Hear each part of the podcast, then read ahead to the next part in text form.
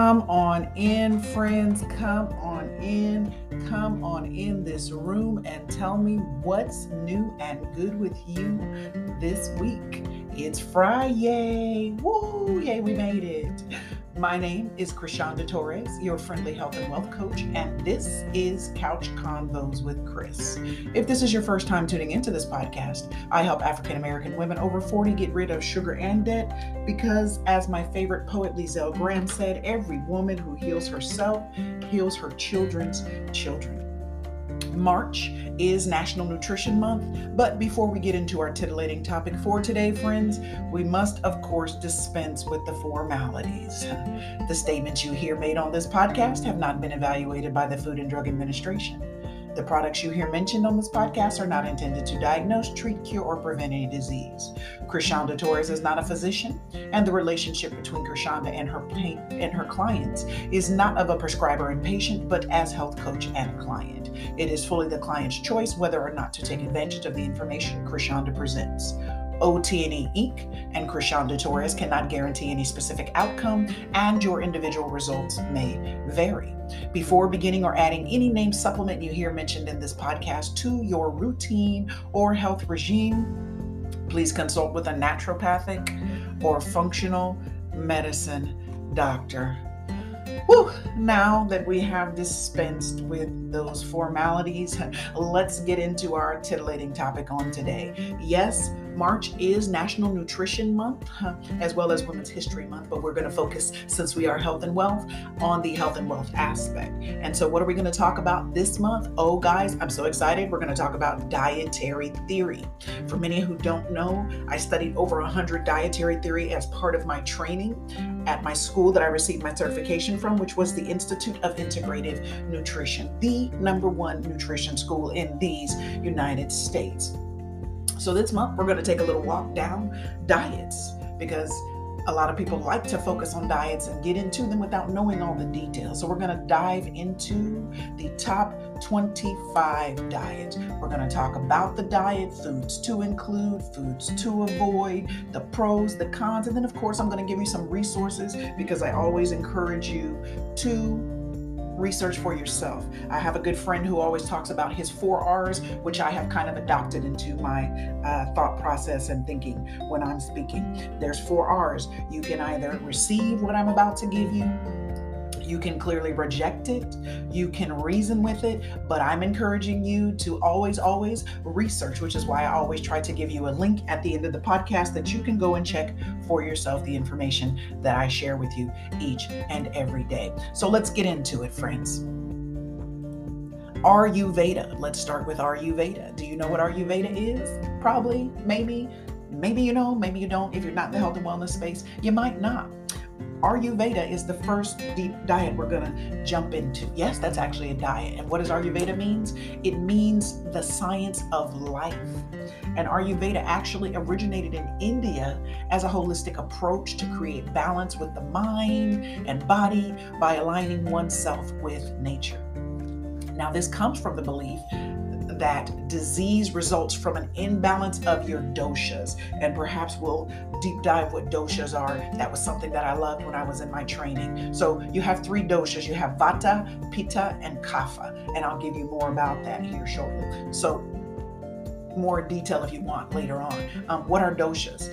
I'm sure that's your question. Yes, friends, doshas are physiological types that every human exhibits some combination of. And as I said, there are 3 different types, and they're based on the 5 elements of nature: ether or space, fire, air, water, and earth. And so Vata corresponds with air, and so it may indicate a flighty nervous system, inconsistent behavior, or lightheartedness. Pitta represents fire and usually means a strong personality, leadership qualities, and intense emotions. And Kapha primarily represents water, which is usually exhibited in a slow, steady demeanor and strong loyalty. And although combinations of these 3 are common, there is usually one dosha that is dominant. Now, according to this theory, when you eat in accordance, almost like the blood type diet, which is one of my faves, and we'll get into that sometime this month, but according to this theory, when you eat in accordance with your Ayurvedic body type or dosha, balance and good health can be restored. And so the Ayurvedic diet focuses on the 6 basic tastes: your sweet, your sour, your salty, your bitter, your pungent, and your astringent. And the Ayurvedic approach usually includes a combination of yoga, if you're into that, breathing exercises, meditation, mantras, cleanses, and massaging the skin with dosha-specific oil. So what are the foods that you should include if you're interested in embracing and exploring for yourself the Ayurveda diet? You should, if you're Vata, again, you should include, if your dosha is the Vata, you should include warm, cooked, nourishing, and easily digestible foods like your vegetables, your fruit, your rice and wheat, poultry, fish, eggs, mung bean dal, low-fat dairy, tofu, nuts and seeds, and healthy oils. Now, if you happen to be the Pitta dosha, then you should include foods that are cool, raw, or lightly cooked. Again, vegetables, fruits, wheat, rice, barley, oats, poultry, fish, egg whites, milk, butter, ghee, nuts and seeds, and healthy oils. And if you tend to be the final one, the Kapha, then you want, which is light, warm, and spicy food should be included, such as, again, notice a trend here, vegetables, fruits, barley, corn, millet, buckwheat, and rye, which are fabulous whole grains, poultry, fish, eggs, beans, nut seed, and healthy oils. So since we talked about the foods that you should include based upon your dosha, again, your Ayurvedic body type, let's also talk about the foods you should avoid. If you're Vata type, please avoid cool, non-digestible foods and, of course, sugar. Yes, if you're Vata, you should avoid sugar. If you're the Pitta type, you should avoid foods that are overexposed to heat and light, fried foods, and spicy foods. And if you're Kapha, you should avoid greasy foods and processed sugar. Now, why, Kryshonda, do you like the Ayurvedic diet? Well, there's a lot of diets. Again, I've explored over 100 as part of my training. We're only going to explore the top 25 for this month. If you have more questions, as always, reach out to me and I'm happy to answer them about a specific diet you're considering and or referring you, if you haven't found your own health coach already, to who you need to be. Because again, my target audience is African-American women over 40. So if that's not you, I might not be the coach for you, but we have an amazing network of coaches where I can refer you to someone who is your specific type of coach. Now, why is Ayurvedic good? What is the pros? Why do I like it? Because it honors your bio-individuality. That's something that was hit home when I was in training. What works for me may not work for you. So you want to make sure that you are picking which diet and lifestyle best fits and accommodates you. You want to focus on prevention. You want to consider your primary foods. You want to eat in line with the seasons. Remember, I told you how important that was the other day. And you want to emphasize whole foods. Some cons that may need to be addressed if you explore this diet for yourself is there's scientific evidence limited that Ayurvedic is really good for you. This diet may in fact be limiting for some people, as you heard, based upon your dosha, and it may be difficult for you to find specialty foods. So research it for yourself, friends. Check into the Ayurvedic diet and come back and join me tomorrow.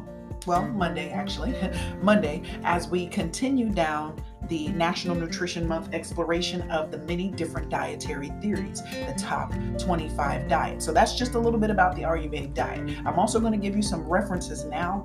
I'm going to mention them to you now, but I'm of course going to post the link in the podcast episode, so you can just go to the website and read more detailed information on the Ayurvedic diet if it has piqued your curiosity. So Ayurveda at umm.edu, I'll place that in the podcast. Ayurvedic medicine, the premier center for natural health and Ayurveda, and the Ayurvedic Institute. And you can get a ton more information on the Ayurveda diet.